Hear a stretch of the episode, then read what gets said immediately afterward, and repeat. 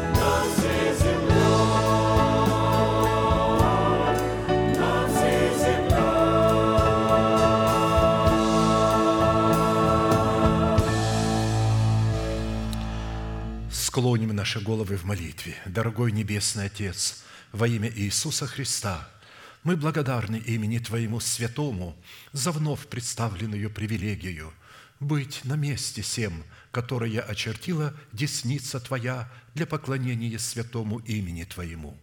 И ныне позволь наследию Твоему во имя крови завета подняться на вершины для нас недосягаемые и сокрушить всякое бремя и запинающий нас грех.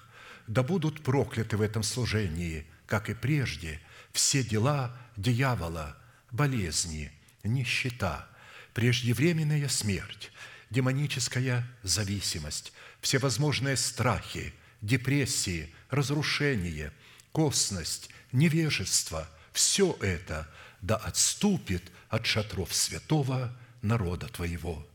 И ныне встань, Господи, на место покоя Твоего Ты и ковчег могущества Твоего, и да облекутся святые Твои спасением Твоим, и да возрадуются пред лицом Твоим. Дай нам больше от Духа Твоего. Пропитай нас Духом Твоим святым. Позволь нам найти светлое лицо Твое. Я представляю это служение в Твои божественные руки. Веди его рукою превознесенную, великий Бог, Отец, Сын, Дух Святой. Аминь. Да благословит вас Господь, можете садиться.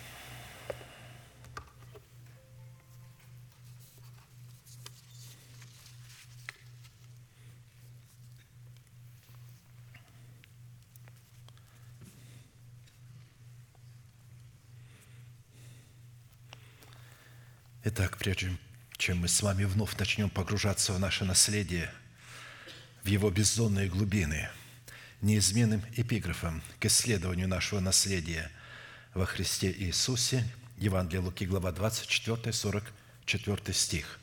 «И сказал Иисус ученикам Своим, «Вот то, о чем я вам говорил еще бы с вами, что надлежит исполниться всему написанному о мне в законе Моисеевом и в пророках и псалмах». Итак, чтобы нам, как причастникам тела Христова, разделить со Христом исполнение всего написанного о Нем в Писании, мы продолжим наше исследование в направлении нашей соработы с истиной Слово Божие и со Святым Духом, что необходимо предпринять со своей стороны, чтобы отложить прежний образ жизни ветхого человека, чтобы облечь свои тела в новый образ жизни. Это и была извечная цель Бога – жить в доме, устроенным им. Он устроил его в Адаме, но не мог сразу жить в этом Адаме, потому что он был человек душевный. Адаму необходимо было оставить свою душевность, чтобы стать духовным человеком, чтобы Бог мог поселиться в нем. К сожалению, это произошло, но не сразу, потому что, будучи душевным, Адам был соблазнен дьяволом и пал – и тогда Бог помиловал его и предложил ему искупление в смерти своего сына. То есть в этих кожаных одеждах была представлена смерть Сына Божия, которую он принял для того, чтобы ему оправдаться верою. Итак, отложить прежний образ жизни ветхого человека и сливающего в обольстительных похотях – а обновиться духом ума вашего и облечься в нового человека, созданного по Богу в праведности и святости истины». Это и явилось призванием для всякого человека, призванного в семью Божию. Человек, который не уразумеет этого призвания, будет извержен из семьи. Он не сможет быть родом Божиим, потому что невозможно быть родом Божиим, не э, совлекая с себя ветхого человека. Как человек может быть родом Бога, или как мы сейчас спели письмо Христово, там ошибка есть, что мы все письмо Христово. Да, нет, некоторые из нас могут быть письмом Христовым. Быть письмом Христовым – это быть светом для мира, то есть обладать Царством Небесным внутри себя – Поэтому, к сожалению, не все являются светом для мира и не все письмом Христовым. Это наше призвание. И для выполнения этой повелевающей заповеди, которая является нашим призванием, общим призванием, задействованы три судьбоносных, повелевающих и основополагающих требования – это отложить, обновиться и облечься. Именно от выполнения этих трех судьбоносных повелевающих и основополагающих требований будет зависеть, обратим ли мы в себя в сосуды милосердия или же в сосуды гнева, а вернее состоится совершение нашего спасения, которое дано нам в формате семени, обуславливающего залог нашего оправдания в дарованном нам спасении, которое в имеющихся трех действиях необходимо пустить в оборот в смерти Господа Иисуса – чтобы обрести его в собственность в формате плода правды. В противном случае мы утратим оправдание, данное нам в формате залога навсегда, в силу чего наши имена, которые при заключении с Богом завета крови были записаны в книгу жизни, в формате данного нам залога навсегда будут изглажены из книги жизни. В определенном формате мы с вами рассмотрели процесс – содержащийся в двух требованиях, и остановились на процессе исследования третьего требования, а именно, какие условия необходимо выполнить, чтобы посредством уже нашего обновленного мышления начать процесс обличения самого себя в полномочия славы своего нового человека, созданного по Богу во Христе Иисусе в праведности и святости истины. То есть невозможно облекать себя в нового человека, вначале не совлекая из себя ветхого человека. Если бы э, Елисей не разорвал свои одежды, он никогда не смог бы э, поверх своих одежд взять и накинуть э, милоть Ильи, то есть плащ Ильи, чтобы на него сошел Дух Господень. То есть, скорее всего, если бы он это сделал, он бы там и умер на этом месте, Бог бы убил его за то, что он, посмел так кощунствовать, не совлекая с себя ветхого человека, облечь себя в нового. Это опасно. В связи с этим мы с вами остановились на иносказании 17 псалма Давида, в котором Святой Дух с присущей только Ему мудростью и властью раскрывает требования, на основании которых мы призваны соработать молитвой веры с именем Бога Эль-Элеон или же Всевышний, потому что Давид в этой песне обращается к Богу по имени, называя его Эль-Элеон, на русском переводе это Всевышний, и состоит это условие в том, чтобы в обстоятельствах нашей тесноты, при совлечении ветхого человека с делами его, мы могли бы воззвать к Всевышнему как к своему Богу и исповедать веру своего сердца в то, кем является для нас Бог во Христе Иисусе. Что сделал для нас Бог во Христе Иисусе? Кем мы приходимся Богу во Христе Иисусе? И что необходимо предпринять, чтобы наследовать все то, что сделал для нас Бог во Христе Иисусе? Иногда ко мне подходят люди и говорят, помолись Богу твоему, чтобы Он меня исцелил. Я говорю, бесполезно, не исцелит. Почему? Потому что, говорю, надо, чтобы Он был и твоим Богом. Это люди, обычно не имеющие отношения к нашей церкви, но почему-то иногда они либо звонят мне, либо приходят в собрание к нам, отводят и просят, чтобы я за них помолился. И, так интересно просят. Помолись твоему Богу. Может быть, Бог твой услышит. Я говорю, вы слышите, что вы говорите?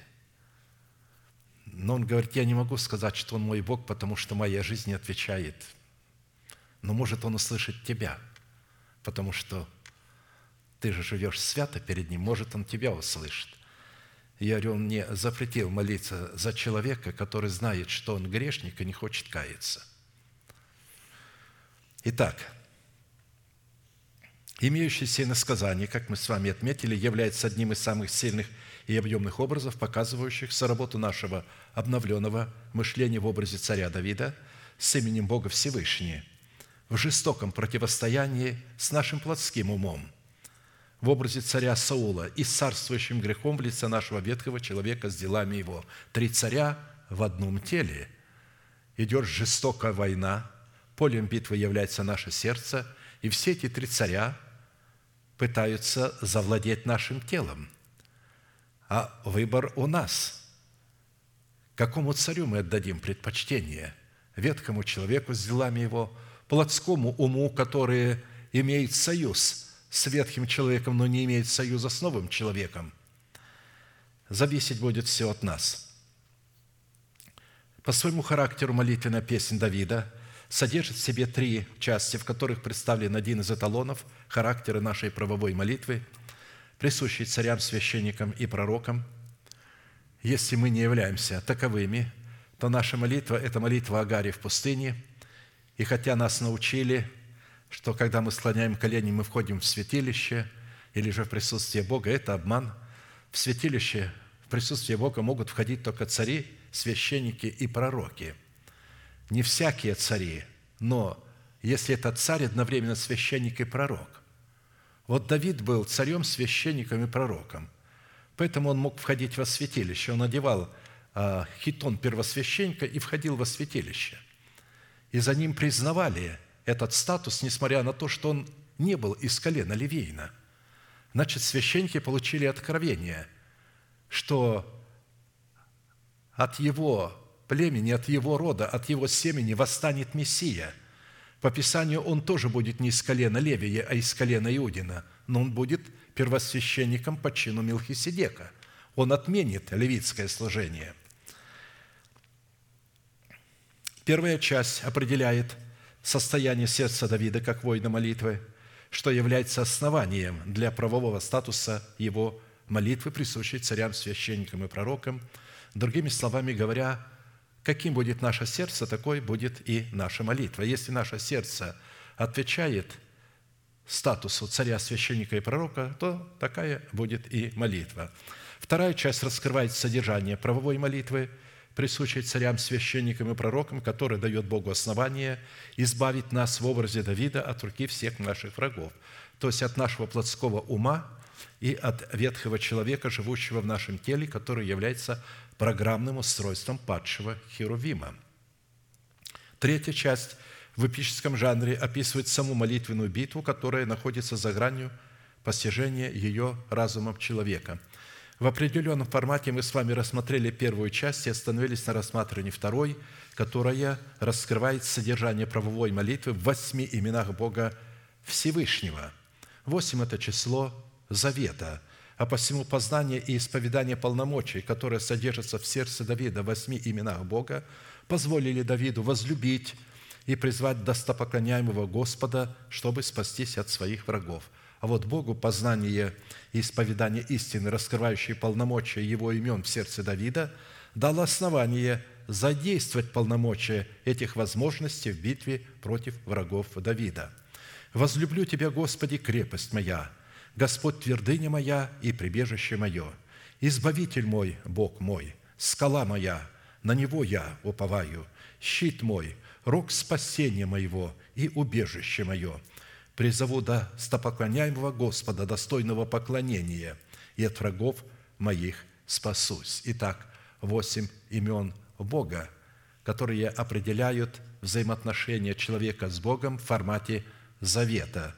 Разумеется, в этих восьми именах включены все имена Бога, которые существуют, 50 имен. Поэтому мы сейчас с вами все вместе исповедуем нашими устами веру нашего сердца, кем является для нас Бог во Христе Иисусе, что Он для нас сделал и кем мы Ему приходимся, потому что в этих восьми именах как раз и находится это содержание. Итак, все вместе, Господи, Ты крепость моя, Господи, Ты твердыня моя, Господи, Ты прибежище мое, Господи, Ты избавитель мой, Господи, Ты скала моя, Господи, Ты щит мой, Господи, Ты рог спасения моего, Господи, Ты убежище мое. Благословен Господь, да утвердит Он эти слова в нашем сердце настолько, чтобы они были ясно написаны, чтобы Он, как читающий, мог легко прочитать их.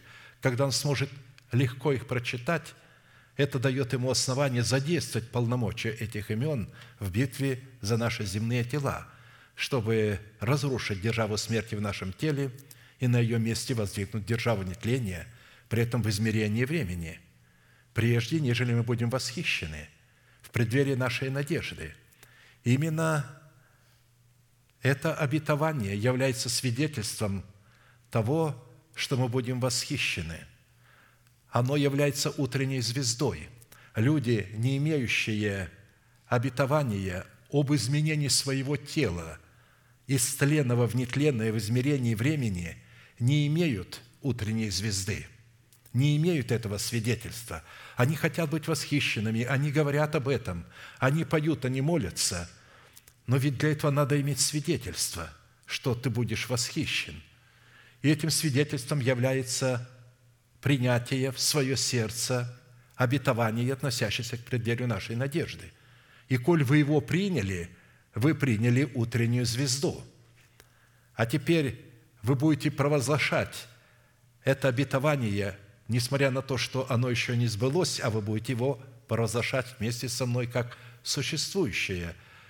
И тогда эта утренняя звезда взойдет в сердцах наших – она не может просто так взойти, если туда не положено это обетование, потому что это обетование является утренней звездой.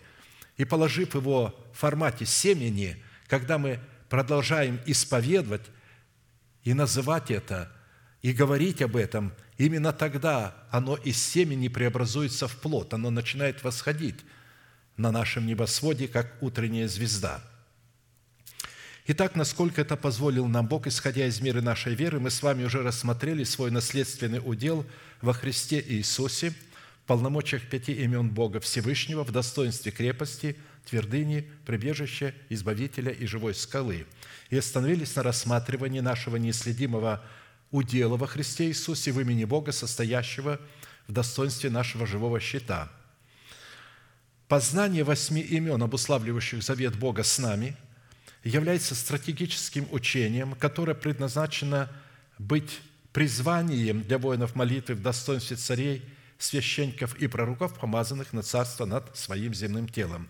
Если человек не принял данное ему помазание на царство над своим призванием, означенным в достоинстве своего перстного тела, в статусе царя, священника и пророка, чтобы изменить его в достоинство небесного тела, а изменить его можно только достоинством царя, священника и пророка, потому что э, царь – это наш обновленный ум, священник – это наша душа, наш дух – и пророк – это то, что происходит в нашем духе, Урим и Тумим, которые дают нам возможность слышать голос Бога, а Богу дает возможность слышать наш голос.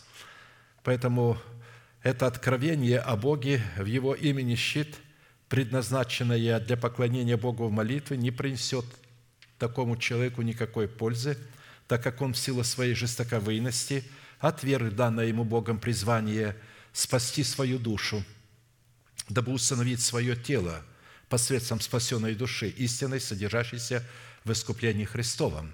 Я напомню, что когда мы получаем спасение, то в это время возрождается нечто новое в нашем теле, что Писание называет сокровенным человеком или новым человеком.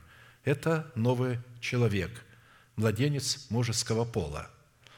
В это время в нашем теле уже до этого существовал ветхий человек – и таким образом мы имеем два человека, оба они духовные, оба они такие, что их не видно физическими глазами, невозможно пощупать материально, но они живут в нас. И их характеристики проявляются через нас. И несмотря на то, что мы родились от семени слова истины, будучи младенцами, мы не можем противостоять этому ветхому человеку, и он проявляет себя так, как он хочет. Поэтому Писание говорит, спасайте ваши души. И если кто-то убедил святых, что во время принятия Христа они получили спасение своей души, их обманули. Они получили залог спасения своей души. Залог. И как мы с вами говорим, что э, наличие залога не является доказательством, что вы обладаете собственностью – вы внесли залог за недвижимость, но пока вы не внесете всей суммы, недвижим, эта недвижимость не может быть вашей собственностью. Притом все заключено в срок. Бог заключил в срок. Если мы в этот срок не внесем всю сумму, то залог мы потеряем, утратим залог.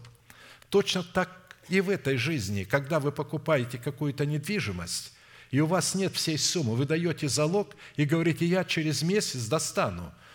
Вы расписываетесь в расписке, что если в течение месяца вы не внесете всей суммы, то вы потеряете свой залог. Вы готовы отдавать залог? Вы говорите «да».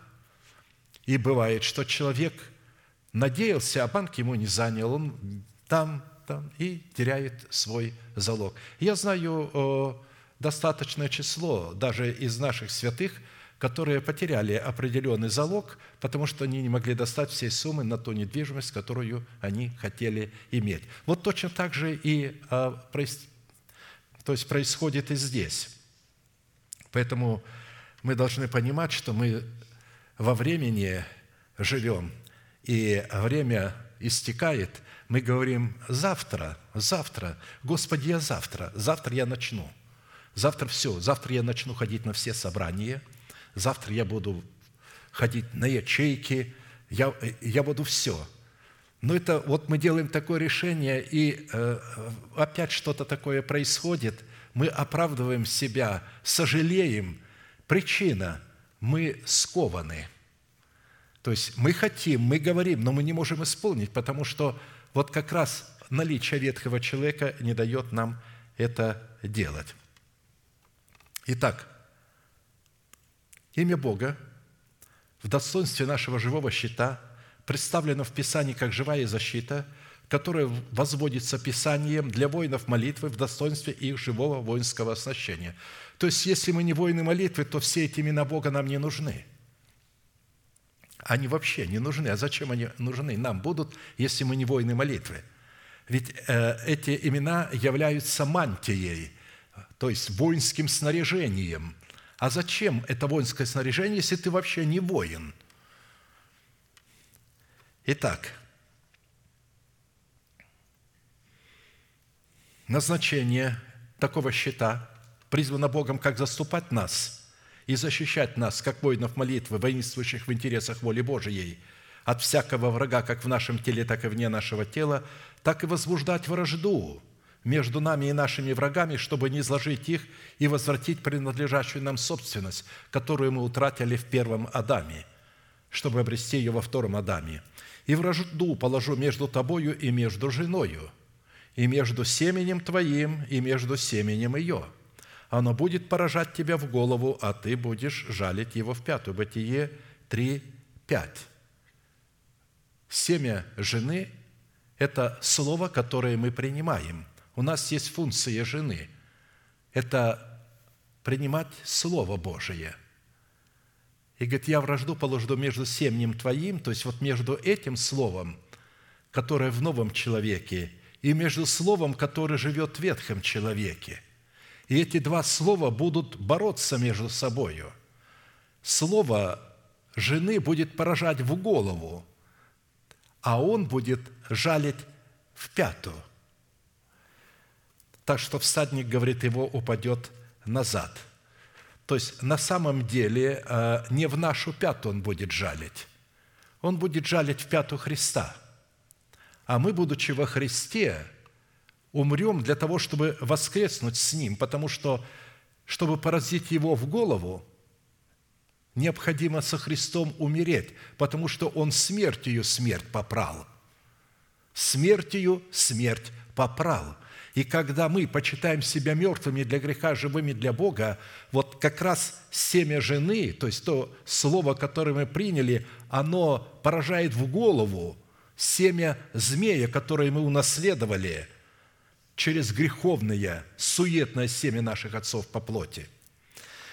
А посему, когда враг будет преследовать нас, чтобы возвратить нас в рабство, когда мы поразим его в голову, Имя Бога в достоинстве живого щита немедленно станет между нами и нашими врагами, чтобы таким путем принять на себя удар превратностей зловещего рока, переданного нам через тленное семя греховной жизни наших отцов по плоти, как написано.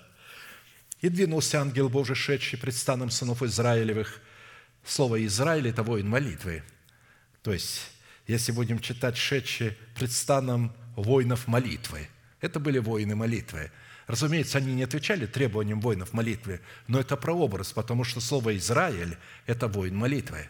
Это человек, который позволяет Святому Духу молиться вместе с собой против сил преисподней, которые противостоят ему в исполнении воли Божией. И для того, чтобы он мог противостоять этим силам, повреждается состав бедра, чтобы человек не надеялся на себя – и Иаков стал хромать, и только потому было дано имя Израиль, что он не мог больше надеяться на себя. Воины молитвы не могут надеяться на себя, потому что повреждена вот эта сила души, на которую они надеются в смерти Господа Иисуса. Поврежден плотской ум. Они понимают, что он гордыня, он надменен, он не понимает слов Божиих, но он хромой Мемфипосфей, сидящий за столом царя Давида. Вот кто он. А посему, когда ангел Божий, шедший перед станом сынов Израилевых, пошел позади их, двинулся и столб облачный от лица их, и стал позади их. И вошел в средину между станом египетским и между станом израильским, и был облаком и мраком для одних, и освещал ночь для других, и не сблизились одни с другими во всю ночь. Исход 14, 19, 20. Прекрасно мы должны помнить этот образ, что несмотря на то, что нам кажется, что Он сейчас нас догонит, потому что мы слышим крики, и эти крики отзываются в наших эмоциях, взбудораженных. И мы пугаемся, не надо пугаться, потому что между нами и между нашим врагом, который повержен, стоит Бог в статусе живого щита. А посему свойство лексика в определении имени Бога щит – как и предыдущие имена Бога Всевышнего не могут быть найдены ни в одном из имеющихся словарей мира. Таким образом, быть нашим живым щитом, чтобы принимать на себя удар, который направлен на нас через тленное семя наших отцов, это защищать и заступать нас от гнева Божия, защищать и заступать нас от обольщения лукавого, защищать и заступать нас от злого и клеветнического языка – заступать и защищать нас от проклятия всякого рода болезней, защищать и заступать нас от проклятия нищеты, от проклятия преждевременной смерти и от суетной жизни, переданной нам от отцов. Учитывая такой необходимый тендем или такой союз Бога и человека, для нас становится жизненно важным определить в каждой сфере нашего бытия как роль Бога, так и роль человека. Если мы попутаем роли, а это часто бывает у людей, они э, рождены водами так, что они путают роли. То есть они путают роль Бога и начинают выполнять роль Бога вместо того, чтобы выполнять свою роль. Дети часто пытаются выполнять роль родителей и не подчиняются им. Жена пытается выполнять роль мужа, муж выполнять роль жены. Не изучив хорошо своей роли, мы постоянно будем попадать в просак. Итак, для этой цели, как и в предыдущих именах Бога, призванных являться уделом нашего спасения, нам необходимо было рассмотреть четыре классических вопроса, которые помогут нам познать суть нашего наследия в имени Бога щит, чтобы дать Богу основание задействовать Его в битве за усыновление наших тел. Какими определениями и свойствами Писание наделяет имя Бога в назначении Его славного имени щит – какое назначение в роли нашей защиты Бог отвел в Писании для себя, а какое для нас. Какие условия необходимо нам выполнить, чтобы дать Богу основание позволить нам войти в наследственный удел Его имени в достоинстве живого щита нашей веры, и по каким признакам следует испытывать самого себя на предмет того, что мы действительно соработаем нашей верой с верой Божией в достоинстве Его имени щит – при этом будем помнить, что все деяния Бога, связанные с нашей защитой, призваны производиться через соработу нашей веры с верой Божией, в которой четко и ясно обусловлены как роль Бога в функции нашего помощника, так и наша роль функции ответственного лица. А это означает, что до тех пор, пока мы не выполним нашей роли, состоящей выше указанных трех требованиях, у Бога не будет оснований выполнить свою роль, чтобы разрушить державу смерти в нашем теле и на ее месте воздвигнуть державу жизни. Не имея ясных и исчерпывающих ответов на эти вопросы, которые мы можем получить исключительно через наставление, в вере у нас не будет никакой возможности пустить в оборот серебро в достоинстве имеющегося у нас залога спасения – чтобы получить свое спасение в собственность в плоде правды, взращенного в едеме нашего Духа. Как написано, «Ибо все обетования Божии во Христе Иисусе – да и аминь, в славу Божию через нас». 2 Коринфянам 1,20. То есть, ни одно из обетований не может быть реализовано без признания над собою слова апостолов и пророков. Павел говорит, без нас ни одно обетование не работает во Христе Иисусе – когда люди пытаются, я сам во Христе Иисусе, зачем мне кто-то? Но ты идешь против Христа Иисуса. Недавно одна особа написала письмо. Могу я направлять э, э, десятину напрямую в церковь мать сюда, а у себя там буду, ну, там, сверх десятину ложить. То есть она не, не понимает, что она делает – она же этим самым, раз она не признает той общины, то есть почему? Она а, в чем-то споткнулась, что-то ей не нравится в своем пасторе, и поэтому она не хочет ему подчиняться, и поэтому она думает, что вот напрямую легко подчиняться пастору, который находится за океаном, который находится прямо в твоем собрании всегда сложнее. То, конечно же, если вы не подчиняетесь тому пастору вы не подчиняетесь и мне. Поэтому э, пусть, я сказал, напишите, и пусть она отдает все туда и признает власть Бога над собой. Таким образом, она признает власть и апостола. А посему, без соработы нашей веры с полномочиями в имени Бога щит, сокрытыми в нашем сердце, в формате истины начальствующего учения Христова, мы не сможем угодить Богу.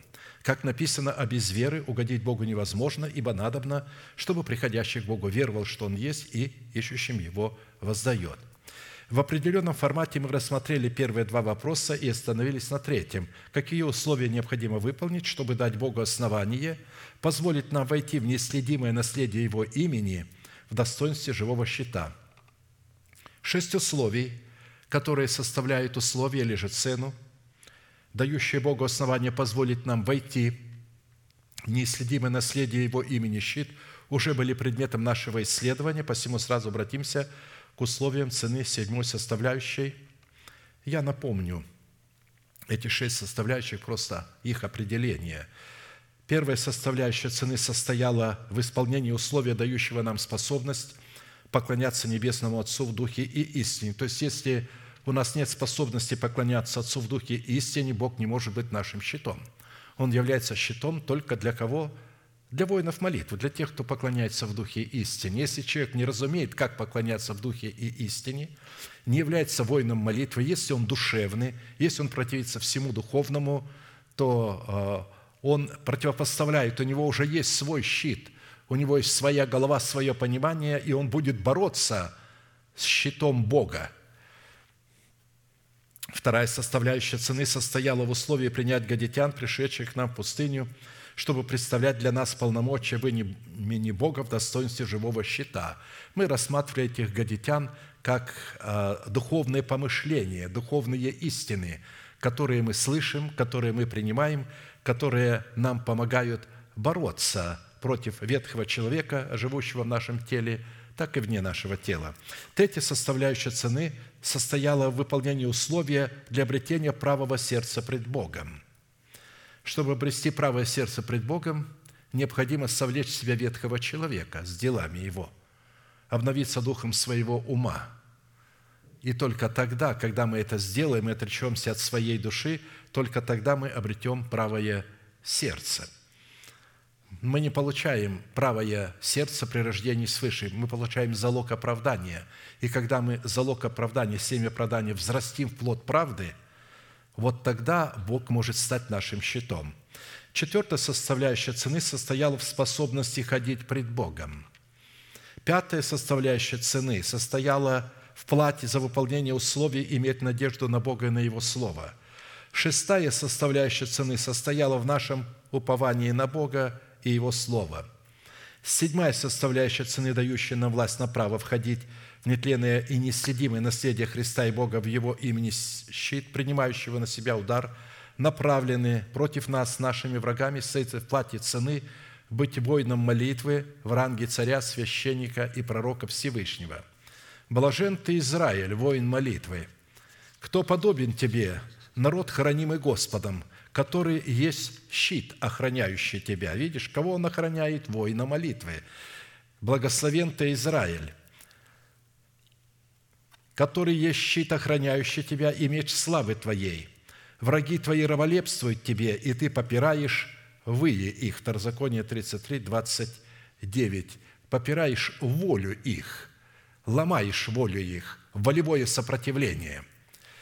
Из имеющейся констатации Бог получает основание быть нашим живым щитом при условии, если мы заплатили цену за власть быть воинами молитвы в статусе царя, священника и пророка. Мы не раз констатировали – что воин молитвы – это всегда помазанный Богом царь, священник и пророк, в то время как помазанный Богом царь не всегда воин молитвы, ибо для того, чтобы обладать статусом воина молитвы, необходимо быть не только помазанным царем, но и помазанным священником и пророком.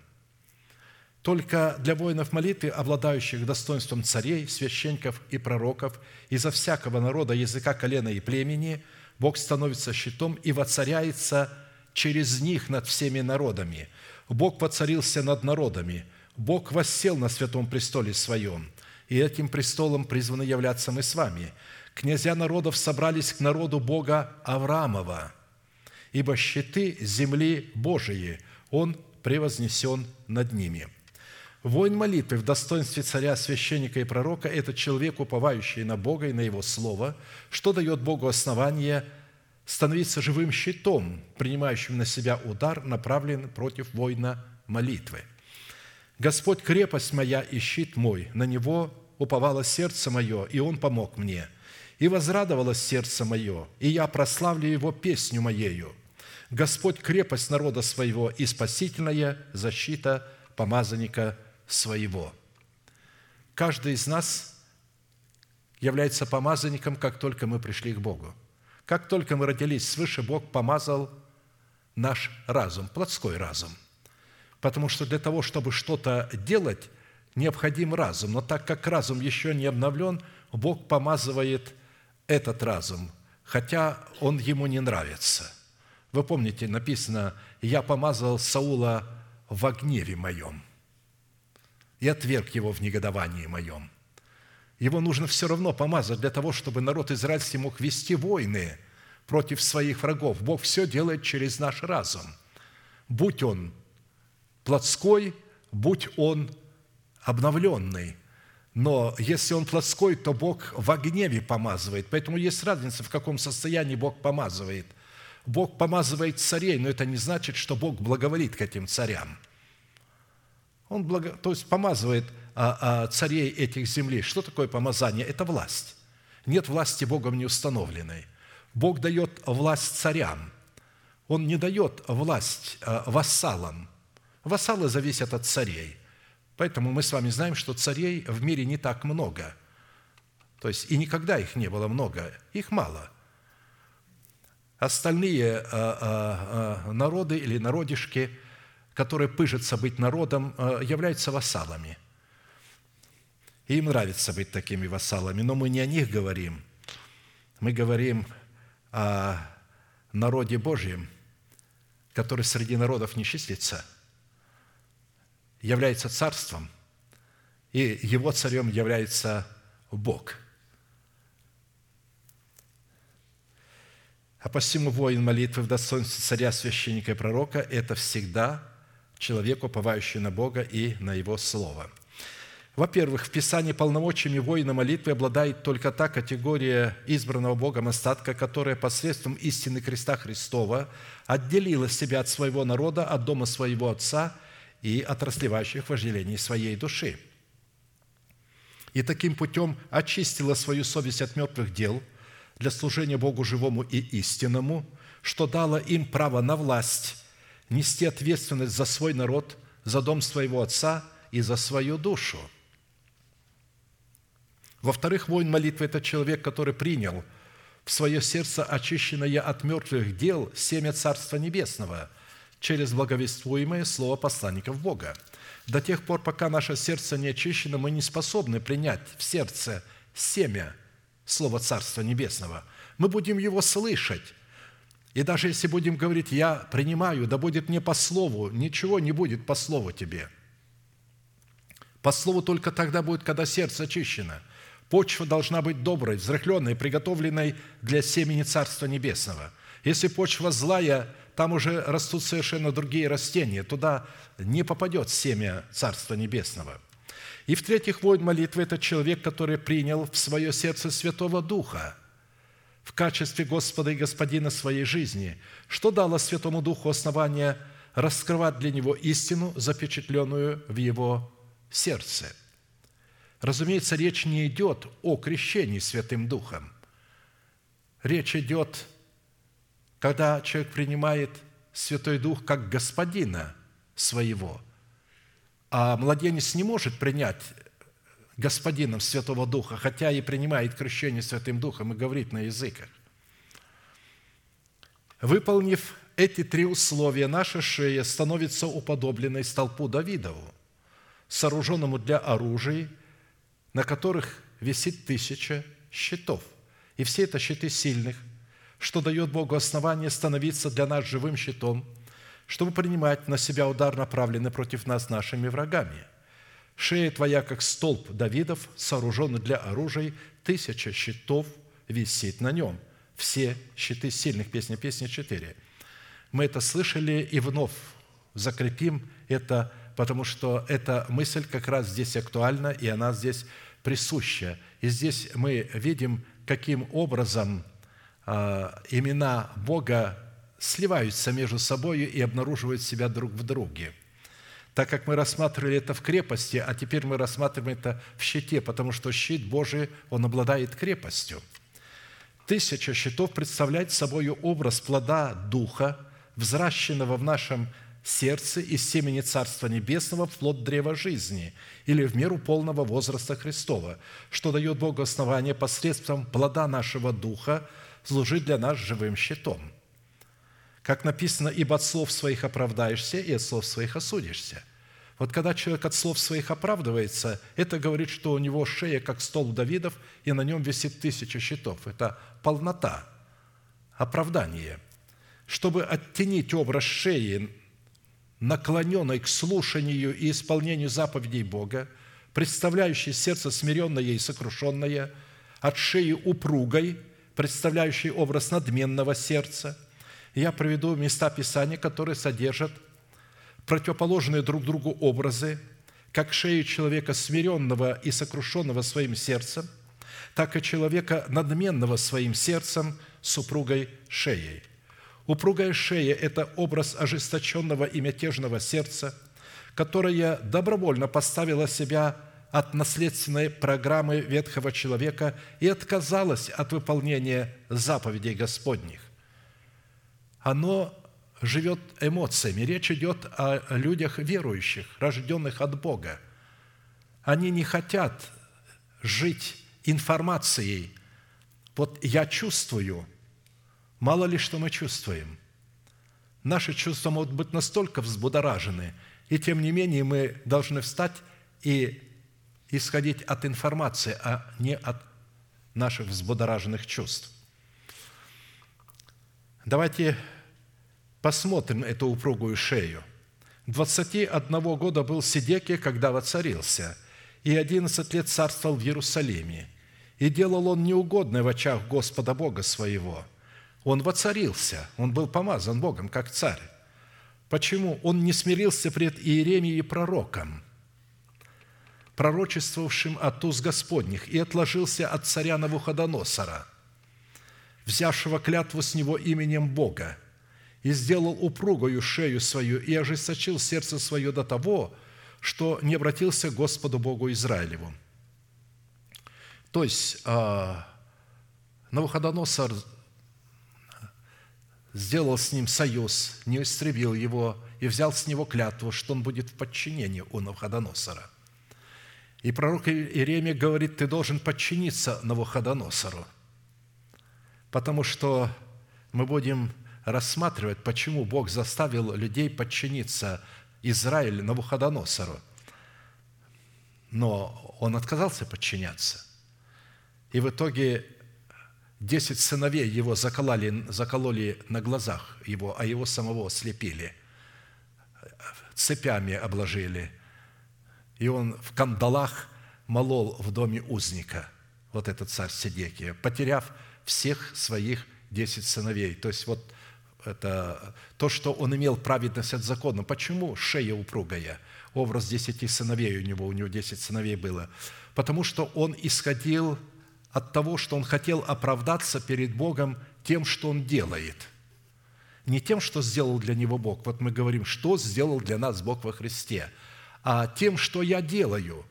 То есть он, Господи, я исполняю эту заповедь, и он считает, если он исполняет эту заповедь, значит, все он делает, он праведен, он надеется на то, что он делает. На самом же деле, несмотря на то, что мы исполняем заповеди, мы должны понимать, что Бог уже за нас все сделал. Поэтому, исполняя заповеди, что мы делаем? Мы творим правду. Мы не зарабатываем правду, мы ее уже получили по дару благодати. Праведно творит правду еще. Причина у него была в чем – он не творил правды, он пытался оправдаться делами. Мы оправдываемся тем, что сделал для нас Бог во Христе Иисусе, и потом уже творим правду, исполняя заповеди. А Он, исполняя заповеди, пытался оправдаться. Это же происходит и среди христиан. Они не могут никак отделить. Они, думая, что оправдываются, и таким образом они выдумывают много заповедей, которых в Писании нет. На каком-нибудь одном месте Писания, которое они не могут понять правильно – молящаяся женщина без покрывала бесчестит свою голову, поэтому они одели всех а, а, женщин а, в покрывало, косыночки, шапочки, какие-то там замысловатые тюбетеечки.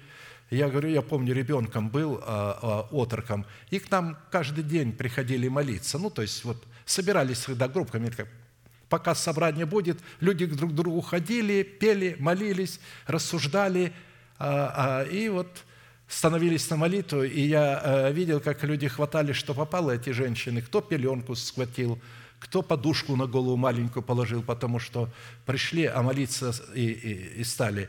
И я увидел, как одна сестра схватила вот а, а, меньшей моей сестры, она еще маленькая была, пеленка запачканная, в общем. И она не посмотрела, схватила ее, натянула себя на голову и молится. Но мне не было смешно почему-то. Я думал, это подвиг – я, я рассматривал, потому что она все-таки покрылась. Это покрывало. Но представь себе, Бог такое покрывало имел в виду. А, ведь покрывало – это признание над собой власти. В Писании там имеется в виду, э, э, там многие слова. Дело в том, что слово «волосы», слово «кудри» и слово «покрывало» – это одно и то же слово. Только имеет вот эти три функции, три значения. Один раз переводчик говорит, «А, а, волосы даны для покрывала – а другой раз просто говорит покрывало. Волосы уже являются покрывалом у женщины. Но, однако, а, Павел говорит, кто духовный, тот разумеет. Я пишу заповеди Господни. Он в этой главе говорит. Так что покрывалом и для женщин, и для мужчин является признание над собою власти Божией. Но упругая шея, вот в этом есть упругая шея – я помню, как одна так одевается, говорит, он у меня по одной маснице ходить будет, о муже. То есть вот так полностью затянутая. Ну, то есть по одной досточке, ну, украинцы понимают, масница, по одной досточке будет у меня ходить. Итак, упругая шея – это образ расливающих вожделений души, господствующих над разумными возможностями души, которые обслуживают и дают пищу расливающим желаниям души – и сказал Господь Моисею, я вижу народ сей, и вот народ он жестоковыйный, то есть упругая шея у него. Итак, оставь меня, да воспламенится гнев мой на них, и я истреблю их, и произведу многочисленный народ от тебя». Разумеется, Моисей пал на лицо свое и сказал, «Господи, а что скажут о тебе египтяне?» И другие народы скажут, «Их Бог не всемогущий, Он вывел и не смог их довести». И тогда Бог сказал, я послушался голоса твоего. Богу нужен был ходатай. Он что, не знал, какой народ он взял? Он же прекрасно понимал, что закон, который он дает, не сделает их шею мягкой, они не смирятся, потому что этот закон вел к осуждению, он скрывал грех и давал силу греху. А человек пытался задрапировать этот грех, вот я буду исполнять, и я добьюсь. Я вот своей силой, своей волею, что делают монахи? Они добиваются праведности. Упругая шея – это образ надменного сердца дочерей Сиона, которые опустошили виноградник Господа Саваофа в лице бедных из его народа и теснят их и угнетают их. Господь вступает в суд со старейшинами народа своего и с князьями его. Вы опустошили виноградник – награбленное у бедного в ваших домах? Что вы тесните народ мой и угнетаете бедных?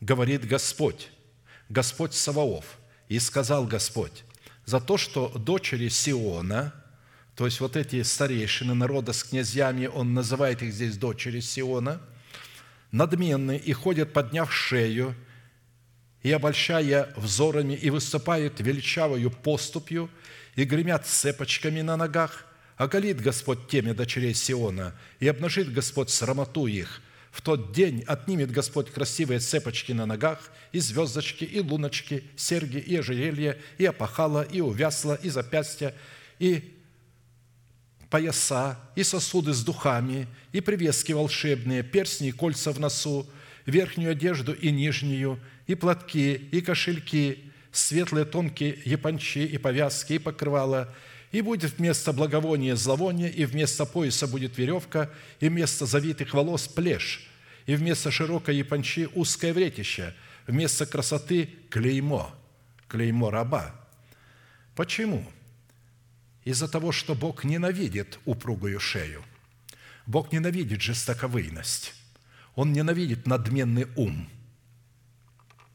Упругая шея – это образ дикого необъезженного коня, представляющего эмоционального, нашу сферу эмоциональную и расливающую сферу нашей души в формате необрезанного сердца и ушей. Жестоковыйные люди с необрезанным сердцем и ушами – то есть, если бы сердце было обрезано и ухо сердечное было обрезано, то не были бы жестоковыйны.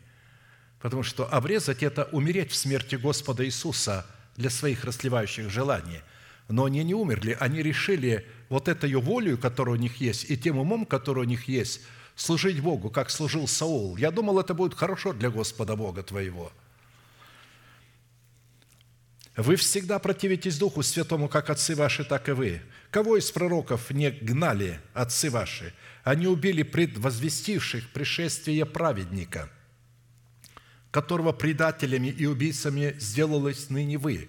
Вы, которые приняли закон прислужения ангелов и не сохранили. Деяние 7, 51, 53.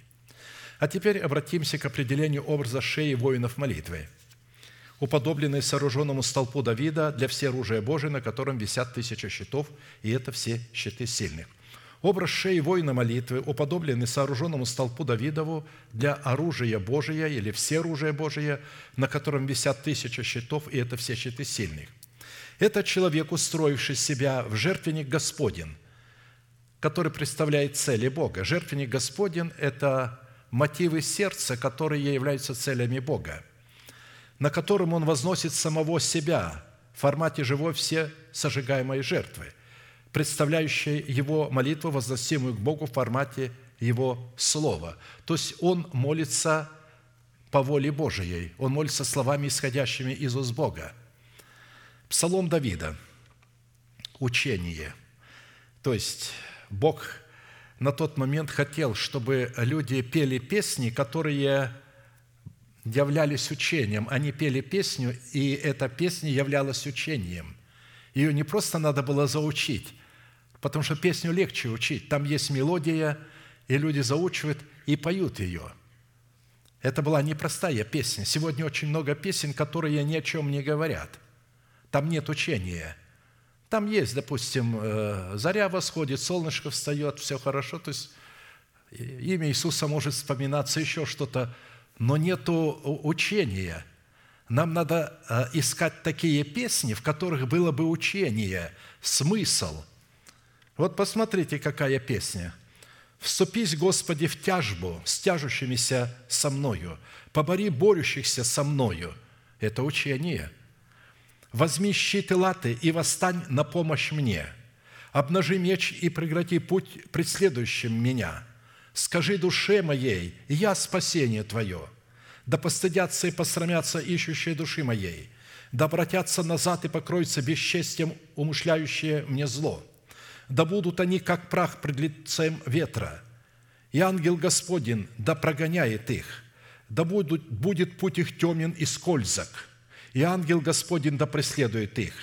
Ибо они без вины скрыли для меня яму, сеть свою – Толерантные люди с толерантным мышлением не будут так молиться. Он скажет, вы что?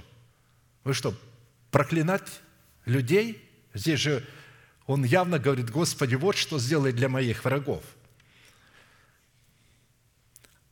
Ибо они без вины скрыли для меня яму, сеть свою, без вины выкопали ее для души моей – да придет на него гибель неожиданная, и сеть его, которую он скрыл для меня, да уловит его самого, да впадет в нее на погибель». То есть учение. Когда мы просто поем и говорим, Господи, Ты это сделай, но учение говорит о том, что все, с чем Давид обращается к Богу, мы должны исповедовать, потому что Бог это уже сделал. Потому что если я буду говорить, Господи, Ты сделай, а Бог скажет мне, Сын, я это сделал, начинай исповедовать, кем Ты являешься во Христе Иисусе, что я для Тебя сделал, кем Ты для меня приходишься. Вот что надо исповедовать. И когда мы это исповедуем, то именно тогда Бог становится нашим щитом. Именно тогда наша шея становится таким столпом Давидом, на котором висят тысяча щитов сильных. Далее образ шеи воина молитвы уподобленный сооруженному столпу Давидову для всеоружия Божия, на котором висит тысяча щитов, и это все щиты сильных. Это человек, ходящий пред Богом непорочно. Ибо Господь дает мудрость, из уст Его знание и разум. Он сохраняет для праведных спасение. Он щит для ходящих непорочно. Он охраняет пути правды и оберегает стезю святых своих. Притчи 2, 6, 8. Для кого он щит? Для непорочных, для ходящих непорочно. То есть Бог дает мудрость. Кому дает мудрость? Когда шея может наклоняться, когда он наклонил э, выю свою для ношения дани, потому что увидел, что покой хорош. Вот когда мы наклоняем выю свою для того, чтобы носить иго Христова – потому что оно благое, оно легкое, оно дает защиту нам, оно становится нашей защитой. То есть здесь описывается образ шеи воина молитвы. Далее образ шеи воина молитвы, уподобленный сооруженному столпу Давидову для всеоружия Божия, на котором висят тысяча щитов, и это все щиты сильных. Это шея, которая обязана милостью и истиной, и сердца, милостью истиной, и сердца, на скрижалях которого они написаны. «Милость истина да не оставляют тебя. Оббежи ими шею твою, напиши их на скрижали сердца твоего, и обретешь милость и благоволение в очах Бога и людей». А мы знаем, что благоволение Бога – это щит Бога.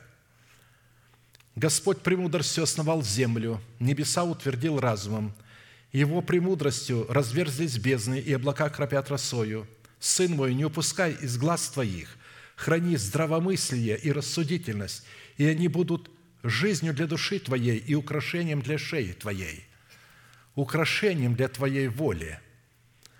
Тогда безопасно пойдешь по пути твоему, и нога твоя не споткнется. Когда ляжешь спать, не будешь бояться, и когда уснешь, сон твой приятен будет. Не убоишься внезапного страха, вот внезапно пришла война, голод, пагуба или что-то, не убоишься. И пагубы от нечестивых, когда она придет, потому что Господь будет упованием твоим и сохранит ногу твою от уловления. Ногу твою – это твои действия, твои направления. То есть ты будешь вести себя так и говорить так, что каким бы враг не был жестоким, он помилует тебя при встрече с тобою – когда Нерон встретился а, с апостолом Павлом на суде, его привезли на суд к Нерону, Нерон его оправдал и защитил его от евреев, которые не ели и не пили 40 дней, чтобы не есть и не пить, доколе не убьют Павла. И потащились всем синедрионом эти книжники и фарисеи аж в Рим из Иерусалима, чтобы показать, вот посмотри, мы все против него, вот Э, он нарушил наши законы. А он ухмехнулся, он говорит, а законы Рима он не нарушил. Он, посмотрите, у меня сколько богов в пантеоне, не только Христос. У меня много богов. Каждый человек имеет право служить какому Богу хочет. Так что я не вижу э, вины для его смерти. И отпустил его на все четыре стороны, оправдал. Видите, как мог, Бог может э, брать тирана – а, и э, взять и через тирана защитить. Далее, образ шеи воина молитвы подоблен сооруженному столпу Давидову для всеоружия Божия, на котором висят тысячи щитов, и это все щиты сильных, это шея прекраснейшей из женщин, которой восхищается и увлекается ее возлюбленный. Кобылицы моей в колеснице фараоновой я уподобил тебя, возлюбленная моя. Прекрасны ланиты твои под подвесками, шея твоя в ожерельях. Золотые подвески мы сделаем тебе серебряными блесками». Песня, песня 1, 8, 9. «Шея твоя в ожерельях». Это вообще э, интересное слово «ожерелье», то есть оно имеет смысла жерла, откуда исходит голос. То есть имеется в виду шея твоя в ожерельях, то есть а, она исповедует веру Божию, оттуда исходит голос из сердца. Далее образ шеи воина молитвы, уподобленный сооруженному столпу Давидову для всеоружия Божия, на котором висит тысяча щитов, и это все щиты сильных – определяется по наличию таких составляющих. По глазам, уподобленным озеркам Есивонским, по носу, уподобленному башне Ливанской, обращенной к Дамаску, по голове, уподобленной кормилу, и по волосам на голове, уподобленной пурпуру. Шея твоя, как столб из слоновой кости. Глаза твои, а потому что глаза, они же шея, держат эту всю голову, и поэтому это относится к шее. Вот все это относится к шее – глаза, вот все, что будет. Глаза твои, озерки сивонские, что у ворот Батрабима, нос твой, башня ливанская, обращенная к Дамаску. Голова твоя на тебе, как кормил, и волосы на голове, на голове твоей, как пурпур. Царь увлечен твоими кудрями. Видите, он увлечен кудрями. То есть, почему шея прекрасная? Потому что у нее есть кудри сверху, она подчинена, эта шея, она находится в подчинении Божьем. Потому что волосы – это покрывало. Царь увлечен этим покрывалом. Благодаря этому покрывалу шея возлюбленной, то есть он говорит, я сделал твою как столб из становой кости. Он увидел эту шею как столб из становой кости. Почему он говорит, нос твой башня ливанская под этим покрывалом? Потому что способность человека, который находится под покрывалом или же подчиняется власти, поставленной над ним Богом, у него будет способность различать врага на расстоянии, нос обращенный к Дамаску. То есть этот человек будет заранее видеть врага и будет знать, что делать, обойти его или пойти прямо и вступить с ним в войну, или обойти его и сбоку сбить его, или с тылу – Господи, как мне идти? А он говорит, «А, когда услышишь шум по вершинам тутовых дерев, я пошел впереди, тогда иди. То есть Бог будет давать мудрость. А иногда Он скажет, не иди прямо, а зайди со стороны тутовой рощи. То есть Бог будет давать мудрость, когда человек имеет нос, как башня ливанская. То есть потому что он обращен к Дамаску, там, где враг. Дамаск – это прообраз плотского ума – Нужно все время смотреть, что замышляет плоской ум против нас. Потому что у нас есть а, обновленный ум, но а, где-то далеко, глубоко, если мы связали этого ветхого человека, заключили его в темницу, то а, изредка, когда вы заглянете туда, он покажет свое отображение – Образ шеи воина молитвы уподобленный сооруженному столпу Давидову для всеоружия Божия, на котором висит тысяча щитов, и это все щиты сильных, это способность хранить заповедь своего отца и заповедь матери своей, или же завет матери своей. Вот это шея возлюбленной такая. «Сын мой, храни заповедь отца твоего и не отвергай наставление матери твоей. Навяжи их навсегда на сердце твое, обвяжи ими шею твою, когда ты пойдешь, они будут руководить тебя. Если шея твоя будет милостью и истиной, вот обязаны. То есть нам нужно иметь отца и нам нужно иметь мать. Мать – это э, Сара, церковь, мать всем нам. И э, отец – это человек, которого Бог поставил э, в церкви для того, чтобы блюсти ее, наставлять ее и передавать Божьи откровения. Когда ляжешь спать, будут охранять тебя, когда пробудишься, будут беседовать с тобою. Ибо заповедь есть светильник и наставление свет, и назидательное поучение путь к жизни, чтобы остерегать тебя от негодной женщины, от льстивого языка чужой. Негодная женщина имеется в виду собрание определенных людей, которые называют себя святыми. Почему негодные? Потому что льстивый язык. Они заманивают людей лестью, льстивым языком. Знаете, стоит в дверях пастор, встречает каждого и улыбается. И мне говорят, вот почему вы так не делаете, почему вы не станете в дверях и не, и не стоите, не встречаете? Я говорю, я не предверник. Я пастор. У меня для этого есть епископа, предверники. Я говорю, где вы видели первосвященника или священника, который бы стоял в дверях и встречал бы израильтян, идущих на поклонение? Они встречались с предверниками. Я говорю, что вы все с ног на голову повернули? Если это делают американские пасторы, это не говорит о том, что это должен делать я. Если они сойдут с ума, я что тоже с ума должен сходить. Я же не копирую их, я никого не копирую. Если что-то доброе и правильное, я возьму. А если там нет доброго и правильного, почему я это должен брать? Поэтому очень важно. Образ шеи воина молитвы, подобленный сооруженному столпу Давидову для всеоружия Божия, на котором висит тысяча щитов, и это все щиты сильных, это образ сердца, которое обучено посредством наставления в вере и привычно к молодьбе – Ефрем – обученная телица, привычная к молодьбе. То есть вот когда нас обучат, э, чтобы мы могли молоть, то есть мы получаем зерно, мы же не получаем э, э, его муку. Я ж не муку даю, я даю семя, зерно. Часть этого зерна надо помолоть и съесть, а часть надо посадить, чтобы взошло. Если мы будем все зерно хранить в мешке и не посеем – то ничего от этого не будет. Но все равно есть зерно, которое дается, чтобы есть немедленно. Вот есть пища, которая подается, чтобы посеять ее и взращивать плод.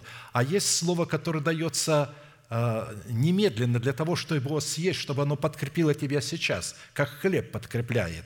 Но для этого надо это зерно помолотить. Но молотить я не буду, я только даю зерно. Вот когда вы пойдете на ячейки и будете размышлять, и исповедовать, вы начнете молотить. Вот это и есть молодьба. Обученная телица, привычная к молодьбе. И я сам возложу ярмо на тучную шею его, а тучная – это помазанная Богом, воля человека. На Ефреме будут верхом ездить. Иуда будет пахать на нем. То есть, почему Иуда будет пахать на Ефреме? Вот. Потому что Иуда – это вождь. Он будет вспахивать землю.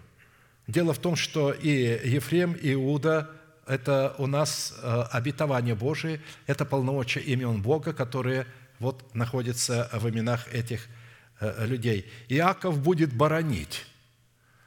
Вот, то есть, а Иаков будет боронить э, на Ефреме. «Сейте себе правду и пожнете милость, распахивайте у себя на вину, ибо время взыскать Господа, чтобы, когда Он придет дождем, пролил на вас правду.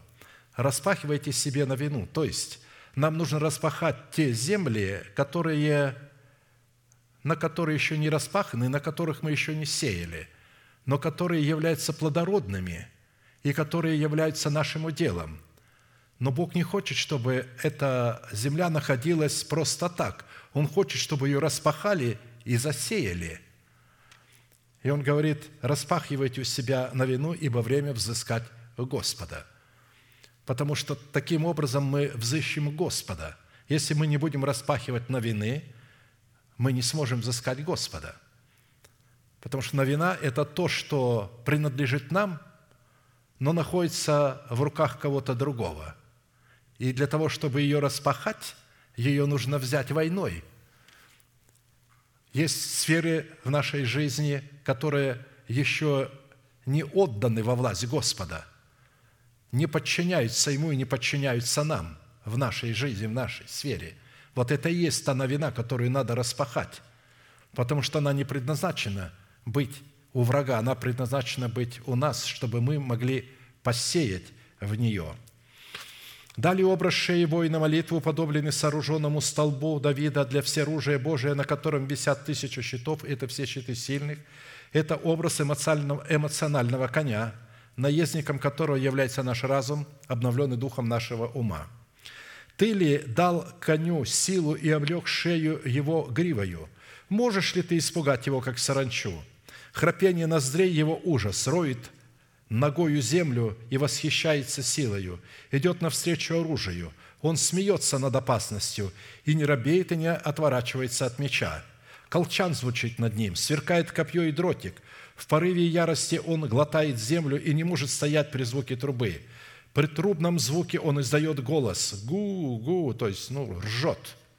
Здесь так написано, это э, э, ржание. Но у каждого народа это по-разному. Как, допустим, и кукареку по-разному. Мы говорим кукареку, а, а знаете, как ну, вот, американцы говорят, кука-дурулду. Да, вот это кукареку так они говорят. Как петух говорит, ну, кука-дурулду. А по-русски мы говорим кукареку. Так и здесь вот гу-гу-гу, но на самом деле лошадь не гугучит, а ржет. Ну, здесь перевод такой. «Э, «И издалека чует битву, громкие голоса вождей и крик». Иова 39, 19, 15. Разумеется, а, а, здесь взят конь, боевой конь. Боевой конь, он не боится. Обычно лошадь очень пугливая сама по себе, если у нее нет наездника и хозяина – но когда у нее есть хозяин, наездник, она становится абсолютно другим существом. Она начинает понимать, она слышит крики вождей, различает, и она рвется в бой. Она издает, она ржет, начинает храпеть, вот, бьет ногами землю, хочет тринуться, ждет, чтобы наездник повел ее в бой – потому что она, и она готова умереть за наездника, который на ней, не боится. То есть это а, а, боевой конь, боевая а, лошадь. Ну и он говорит, ты ли дал коню силу и облег шею его гривою. То есть, то есть откуда сила у коня в шее, вот это наша воля? Да потому что она облечена гривою. Грива – это покрывало, признание над собой вот этого наездника – признание над собой власти. И вот когда у нас есть такое признание власти, то тогда будет а, наша шея такой, что Христос будет восхищаться ею и будет воспевать эту шею. Если в Писании образ осла, на котором Иисус въехал в Иерусалим, является символом мира, то образ коня, на котором Иисус возвратится на тысячелетнее царство – вместе со святыми своими, которые тоже будут на белых конях, является символом войны. Как написано, коня приготавливают на день битвы, но победа от Господа. Отсюда следует, что отдельного человека, принадлежащего к категории избранного Богом остатка, у которого разумная сфера души, будучи обновленной духом его ума, господствует над его эмоциональной сферой – и ведет ее под усы, Писание определяет славным и боевым конем Господа, ведущим войны Господни. Ибо посетит Господь Саваоф стадо свое, дом Иудин, и поставит их, как славного коня своего на брани». Захарии 10.3. Да, и шея коня Господня, облеченная гривою, в предмете покрывала Всевышнего, представляет уникальный союз нашего обновленного ума с эмоциональной сферой нашей души – добровольно и с удовольствием поставивший себя в зависимость от обновленного разума нашей души, уповающей на истину, содержащуюся в сердце. Эмоциональная сфера нашей души в образе коня Господня, благодаря своей зависимости от разумной сферы души, вот от этой гривы, обновленного духом нашего ума, будет обнаруживать себя через члены нашего тела, отданные в рабство праведности в таких составляющих в силе, дарованной от Бога, в шее, облеченной гривой, в храпении ноздрями, приводящими наших врагов в ужас, будет рыть землю ногами своими, будет восхищаться имеющейся у него силой, будет идти навстречу любому оружию врага, будет смеяться над опасностью и не робеть, не будет отворачиваться от меча, не сможет стоять при звуке трубы, издалека чует битву и узнает громкие голоса вождей – и это все по одной причине, потому что она полностью защищена разумной сферой своей души, обновленной духом своего ума, от посягательства на нее царствующего греха в лице ветхого человека, живущего в нашем теле, власть которого упразднена с работой веры нашего сердца с нашими устами. При этом рассматривать шею нашего эмоционального коня, облеченного гривою, следует в составе всех имеющихся составляющих, которые призваны находиться между собой в чудном равновесии, находящимися и исходящимися друг из друга, которые обнаруживают себя друг в друге и подтверждают собою истинность друг друга. На практике 10 составляющих в определении нашего эмоционального коня – это реакция на угрозу, исходящую от наших врагов как в нашем теле, так и вне нашего тела, которые призваны обнаруживать себя через члены нашего тела, которые отданы нами в рабство праведности, точно так, как мы ранее давали члены наши в рабство царствующего греха в лице нашего ветхого человека. А посему наш эмоциональный конь, управляемый нашим наездником в лице нашего мышления, обновленного духом нашего ума, который является умом Христовым в нашем духе, будет обнаруживать себя в членах нашего тела в десяти составляющих. И эти десять составляющих являются правосудием Бога, которые будут определять себя в свойствах плода нашего духа. Итак, первая составляющая – который будет обнаруживать себя в силе нашего боевого эмоционального коня, дарованное ему от Бога, будет указывать на тот фактор, что мы приняли силу Святого Духа. То есть написано «сила коня». Вот «Ты ли обрек шею силою его?» «Ибо Иоанн крестил водою, а вы через несколько дней после сего будете крещены Духом Святым». Посему они, садясь, спрашивали его, говоря, «Не в сие ли время, Господи, восстанавливаешь Ты царство Израилю?» Он же сказал им, «Не ваше дело знать времена или сроки, которые Отец положил в своей власти, но вы примите силу, когда сойдет на вас Дух Святый, и будете мне свидетелями в Иерусалиме, во всей Иудее и Самарии, и даже до края земли». Имеется в виду, что если наш обновленный разум не сработает с Духом святым, то э, наша шея не сможет быть прекрасной. Ведь наш обновленный разум поставлен в зависимость от разумных возможностей нашего духа, а тот поставлен от Святого Духа. Поэтому здесь речь идет, что на самом деле силой-то, которая дает силу этой шеи, является сила Святого Духа – Поэтому следует разуметь, что возможность принять силу Святого Духа состоит в способности водиться Святым Духом. Если же мы водимся Святым Духом, то мы дети Божии.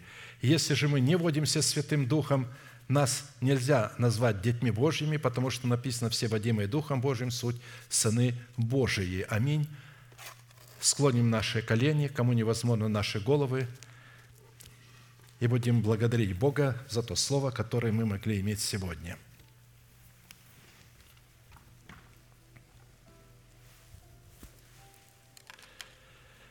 Небесный Отец, во имя Иисуса Христа, я благодарю Тебя за возможность вместе со святыми Твоими склонить мою голову пред могуществом Твоего Слова – и благодарить Тебя и восхищаться вместе с Тобою волей Твоего боевого коня. Ты рассматриваешь Твой народ боевым конем, а следовательно, каждого из нас Ты рассматриваешь боевым конем. И если мы поняли смысл этих слов, что Ты хочешь, чтобы наша шея была тем столпом, на котором висят тысяча щитов, и все это щиты сильных. Каждая истина является силой Твоей. И всякий раз, когда враг бросает новые силы из преисподней против нас, мы используем эти щиты, мы используем ту истину, которая необходима в данной борьбе, в данном противоборстве. Да будет благословена милость Твоя и истина Твоя для народа Твоего. Благодарю Тебя, что мы можем обвязать нашу шею милостью и истиной. Когда мы милуем наших ближних, этим самым мы обвязываем шею свою милостью Твоею. Когда мы снисходим к их немощам и прощаем их за то, что они каким-то образом обидели нас, и мы понесли какую-то утрату. Но когда мы милуем их, мы тем самым обвязываем нашу шею милостью. И это тебя восхищает. Ты начинаешь радоваться твоим боевым конем, когда видишь на нем эту гриву, когда мы признаем над собою власть, которую Ты поставил над нами. Да будет благословено Слово Твое в наших сердцах. Да будет оно утверждено отныне и вовеки. Да не будет места дьяволу в нашем сердце, в нашем разуме. Потому что время близко. Ты приготовил для нас нечто невообразимое для нашего разума, но тем не менее Ты приоткрыл, что произойдет – чтобы мы могли видеть свою награду и ради этой награды могли жертвовать тем, чем остальные люди не могут жертвовать. Жертвовать милосердием и снисхождением друг к другу. Благодаря этому Ты прощаешь грехи наши. Когда мы прощаем обидчикам нашим, тогда Ты обязался прощать наши грехи – Прощая грехи нашим обидчикам, мы обязываем шею свою милостью и истиной. Ведь прощать – это самое сложное в жизни душевного человека. Он хочет, но не может, потому что он исходит из своих чувств. Он исходит из раненых чувств и никак не понимает, как простить, когда чувства продолжают гореть огнем. Но Ты научил нас, невзирая на боль внутри, исповедовать своими устами ту информацию и исполнять ту заповедь, которую Ты пообещал. И тогда Ты исцеляешь наши раны и становишься за нас и между нами против наших врагов. Благодарю Тебя вместе с народом Твоим – и поклоняюсь пред святыми глаголами Твоими, великий Бог, Отец и Дух Святой. Аминь. Отче наш, сущий на небесах, да святится имя Твое, да приидет царствие Твое, да будет воля Твоя и на земле, как и на небе. Хлеб наш насущный подавай нам на каждый день, и прости нам долги наши, как и мы прощаем должникам нашим – и не введи нас в искушение, но избавь нас от лукавого, ибо Твое есть царство, и сила, и слава во веки. Аминь. Жду Тебя, Господи, в переживании.